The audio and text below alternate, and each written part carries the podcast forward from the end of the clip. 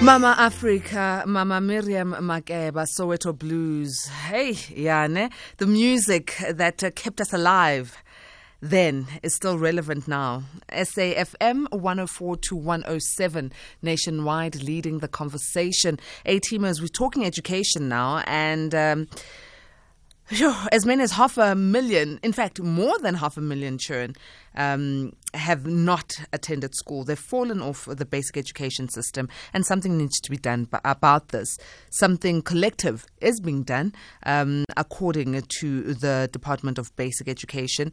And uh, we'll also be speaking to our guests who are going to give us uh, enlightenment as to what is being done and how can we ensure that even in this um, pandemic, the disparity between those who have and don't have is not seen, is not felt, is not experienced in the education system.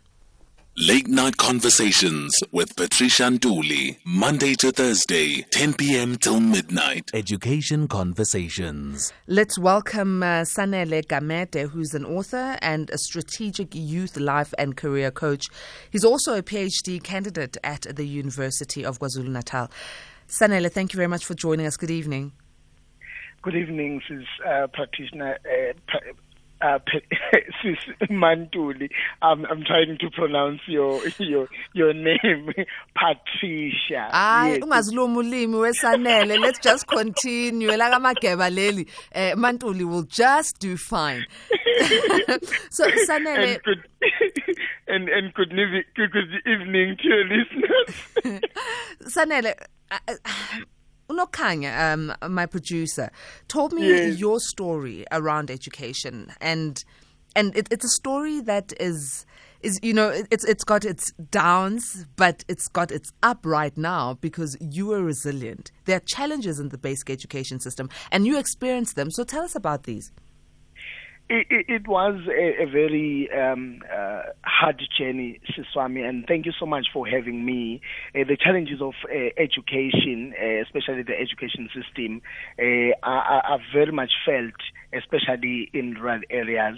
And I think uh, she have, she have shared with you that I did grade 10 twice, grade 11 twice, and grade 12 twice. And some of the problems of the system made some of us to to go through that, and some young people are still going through that even after. I mean, uh, t- over ten years ago, uh, after one have gone through the high primary and high school level. So it's it's challenging, uh, and it needs to be addressed uh, I mean, urgently. It should have been addressed a while ago, uh, but seemingly there is nothing that is happening, my sister, and I don't know why. Uh, when you say challenges, I want I would like you to outline them because the challenges you and I went through when we were um, in in high school and primary school are not the same challenges that the class of 2020 and 2021 are experiencing. Yes, my sister, and and that's very true. Some of the challenges that uh, our young people today are facing is the access to education. We are seeing the same thing in other parts of the country where we shared uh, one book and we were six in that book. And some kids are still uh, going through the same thing. Some kids are still going through uh, having to walk a, a, long journey to school. Some kids are going through the digital divide, which seem to be one thing that is helping uh, kids to understand the curriculum, understand what is being taught, but they can't have access to technology as as compared to other kids. I mean, we are completely dividing these young people, and what we are seeing today, uh, the mayhem that is going on in the country, part of it is is what has been created. I mean, the monster that we see today, I'm sorry to call our South African people monsters, but what we are seeing today has been created over years from as primary school when you have divided and neglected some of the issues that our young people, and I've just mentioned quite a few. I know our listener has a, a list at home of these issues that young people are facing uh, even today. So, with what we are facing today, you know, how do we ensure that young people are number one enticed to go to school, number two encouraged to go to school, and number three motivated to go to school? I think we need to make education fashionable. Uh, I, have heard and seen that uh, trending on social media, I think a couple of years ago. I don't know if they had any idea of what they were talking about or they were just talking about it at, at a post uh, university level. I'm, I'm, I'm saying let's make education fashionable. I'm saying let us make the curriculum very interesting for a young person to wake up and go to school. Let us make the education system interesting enough, welcoming enough, accommodating enough for a, a, young person. I mean, if a young person doesn't want to go to school, it means there is something wrong that is happening in, in school that this young person doesn't really, really like. Because a, a young person from, from primary school, they will enjoy going to school. I mean, you remember me and you will like to go to school uh, because the, the environment there was, was interesting enough. Yes, there were, there, uh, there were challenges there, but uh, it was made interesting interesting enough. It was fun. It was enjoyable. The teaching and learning should be should be very much enjoyable. And I think uh, I, I, once said education should be a three-legged pot where the parent is involved, government is fully involved, and the teacher is also involved. I think we also need to fix our schools, make our schools a better living environment for our young people. We can't have a situation where young people are falling into into pit toilet and you want them to go back to school the next morning. Uh, you can't wait. I saw a report uh, called Zero Dropout Campaign or something like that, talking about 2030. And I think this is the kind of mentality that has destroyed everything in the country, where we are giving it 50 years. We are saying this is a, a, project for 50 years. And what are you expecting after 10 years when you see people becoming monsters? That's because you have left it, you have called it Project 2035. Uh, uh, That's the problem. I think those are some of the issues that we need to fix, and we need to fix them now. Well, perhaps, Sanele, it would be safe for us to refrain from calling ourselves as South Africans monsters because uh, clearly there are issues that are causing what we are seeing, uh, the actions. And you've mentioned the issue of um, the disparity in the education system. Our South African people are clearly seeing that there's a great divide. How do we then make sure that the education department, firstly, the one who offers this education, is giving us an education that will will close the disparity. I mean, 30 years on, and we still have schools that are all deemed government schools, but one has higher facilities, good toilets, labs, libraries, uh, computer facilities, and the other school does not even have a roof over the classroom, does not even have a toilet or running water. I don't know if you were you were you were done some so Go that ahead. I can respond. Yes, yes. Thank thank you so much for for that one. Uh, and I I hope I don't sound uh, political right now because I don't even want to go there. But uh, there there are two things that I I wish uh, our our government, our Department of Education, uh, could look into. Is, is, number one is the issue of asking yourself as a, a head uh, of department or as an official, would I take my child to this school that has been reported to have no roof, to have no toilet, and, and so forth and so forth. Let's just ask ourselves that question as responsible citizens, as government officials, as, as heads, as ministers. Let us just purely ask ourselves this question. Number two, my sister, we can't solve this problem the education problem if we don't solve uh, these issues holistically, these uh, uh, societal issues. If if you were to try and solve these issues in isolation, it would be like trying to give someone new boots and tell them to go back to the same mud that you are trying to prevent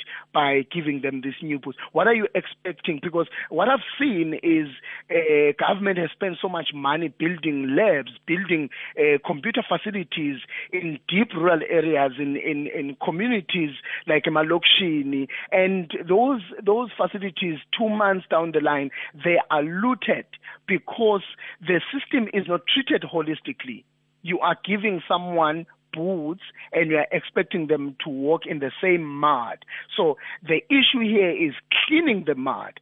Then you hand out boots because people are not going to be going back to the mud that you are trying to, uh, you know, avoid them walking in by barefoot and all of that. So I think those are the two things that uh, one could just highlight at the moment. We are now joined by Nompumelelo Mohohlwane, who's Deputy Director uh, for Research Monitoring and Evaluation at the Department of Basic Education. Nompumelelo, thank you very much uh, for joining us this evening. Thanks for having me. Um, you were recently speaking at the launch of the survey that was done, uh, talking about the state of education and the number of students who have dropped out uh, since the pandemic started. Please take us through it. Sure. Um, I think before we speak about the effects of the pandemic, it, it would be good to have a bit of an understanding um, on the theme um, before the pandemic. So in South Africa, um, over the past 20 years, we've had a attendance and enrollment rate of about 98%. Um, so yeah, that's children that were enrolled in school. Uh, that means about 230,000 children were not um, enrolled in school. With the pandemic, we've seen changes and shifts in attendance rates, um, ranging from um, when we had um, phased reattendance so as low as 40% of learners back in school um, in about July last year, with an increase um, to about 92% now in May when we looked at this data again. And although 92% is, is fairly high and we're starting to get closer to our pre-pandemic attendance rates, this does mean that there are an extra 500,000 children that are not in school right now who used to be in school. So clearly, the pandemic has created uh, that uh, vacuum in terms of uh, the students not attending. Has the department been able to look at uh, the sort of uh, uh, quintiles that were more affected or impacted so that at least it can drill down to the reasons why so many students did not attend? I know it's to the tune of 750,000 students. Yeah, so the survey we are referring to, um, the NIDS-CRAM survey, uh, is based on household um, survey data. And so we don't have quintile information um, in terms of attendance. What we do know, though, is that the Free State um, province and Eastern Cape had the lowest um, return to school, so the highest non-attendance. And we're seeing this spread out across all phases of education. So from the foundation phase right through to the grade 10 to 12 FET phase. So, how do we bring these students back into the education system? So, I think we um, need to link this non attendance to um, historical or, or what is known in the sector and internationally about dropout. And I think a few things to establish are whether it's short term or permanent dropout. Um, we are hoping that it is temporary dropout but we know that extended temporary dropout often leads to permanent dropout. So, um, understanding the factors then that are influencing this dropout should uh, should be a priority. And for now, the factors that we have identified are firstly the rotational attendance of schooling. So, for the majority of schools, particularly public schools that are quintile one to three, so serving um, the poorer, um, schooling has been happening on a rotational basis. So, children attend school every second day in a comp- in a simple version of rotation. But in bigger schools that have more complex uh, rotational patterns, children are attending school maybe once every six days, and those kinds of complexities seem to lead to disengagement or confusion by children. So I'd say a first thing there is addressing that. So trying to get all children back in school on a day-to-day basis. Um, but also secondly, communicating with parents around the additional risk that being at school poses for children because um, parents are more than ever before um, holding their children back from coming back to school. Um, our, our, other co-panelist is Sanele Gamede, and he made mention that some of the disparities uh, within the schools, and you also mentioned the quintile one to three uh, quintile schools having the, the, the one of the biggest issues when it comes to the dropout rate are, are, are, faced with a lack of a lot of facilities. Is there any plan from the Department of Basic Education to ensure that the disparity is is removed and we have a lesser gap between schools that have in quintile five and schools that don't have in quintiles one to three? Um, so yes, I think that is. I mean, the that then spans the whole what 25 years or so um, of democracy and and I guess um, schooling um, delivered at mass. Uh, there's been several um, gaps that have been bridged, and I, I, think we can categorize them in different ways. We can speak about infrastructure, and there's, specific programs that tend to address infrastructure. I think these are for public rec- record, including court cases around that, where the department was taken to court for that. But there are also gaps in terms of learning um, that historically were broader um, than they currently are. I'm not sure if it's a publicly known um, uh, finding that South Africa has had one of the steepest, so some of the best um, improvement in terms of international assessments.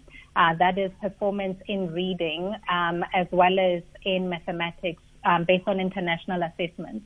So while we have been and continue to be at the bottom of that performance trend, we've seen significant improvement over about 10 years, and this improvement has been especially in quintile 1 to 3 schools. So I don't think that there's been no change, but I think it's maybe not well communicated or well known. And also, unfortunately, changes in education are not as quick as we all wish they were. Honestly, it does seem clear that they're not as quick as um, we would like them to be. And uh, obviously, what we want to see is more equality in our education system so young people are motivated to go to school. Do you think Absolutely. that uh, the minister's plan to bring back uh, schooling um, into full operation will, will, will, you know, help us get back on track?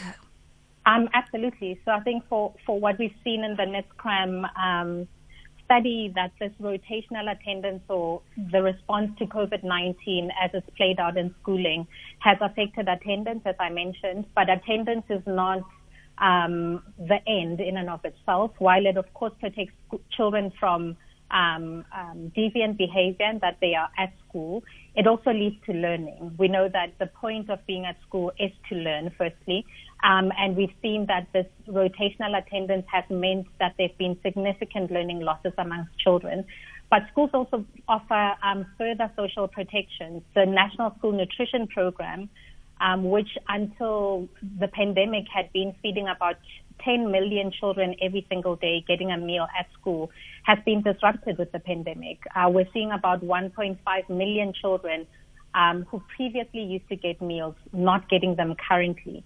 Uh, and part of the reasons that we're seeing here is that schools say they prepare the meals, but children don't come, and we suspect that this is affected by rotational attendance. And so we expect that through a normal return to traditional daily attendance, we will both stop the learning losses, or at least start to be able to address them, and continue to offer the social protections like feeding that are very needed right now. I'm going to come back to you, Sanele. Sanele, in terms of, um, you know, how you would, as a youth life and a career coach, motivate young people to just, you know, go back to school despite the challenges that they might be f- uh, facing. What motivation would you give young people? Swami, thank you so much. I will definitely encourage our young people uh, to be not statistics.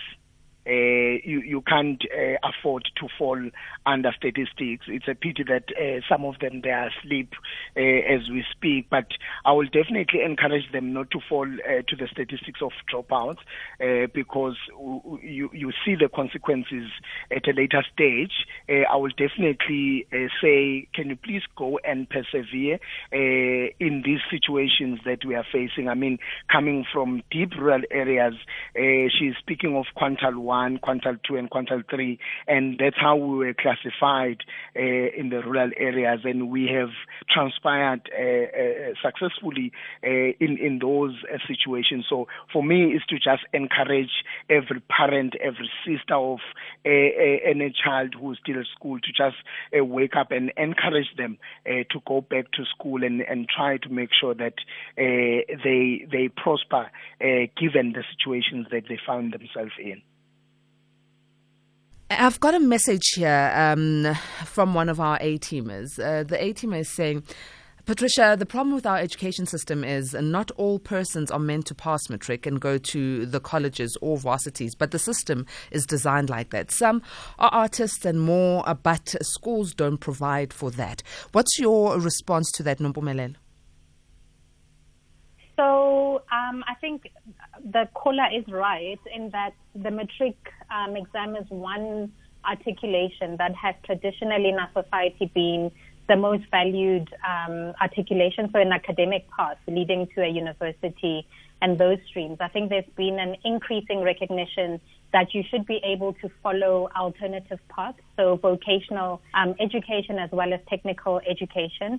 Uh, this links then to the grade 9 certification, the GET um, certification that Umalusi is currently working on. Uh, as the system stands, though, um, it's that if you don't have a matric certificate, you don't have a nationally administered and certified document that shows what you know.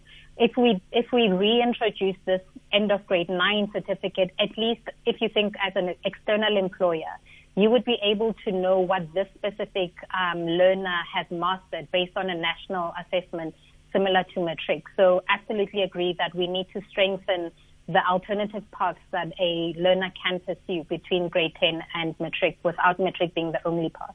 I'm going to close off with this. Um, SMS from an ATMA says, I am part of the Educator Assistant uh, program, and I must say the situation is hopeless, especially in the rural areas, and the system of alternating or rotating is making things worse in terms of dropping out.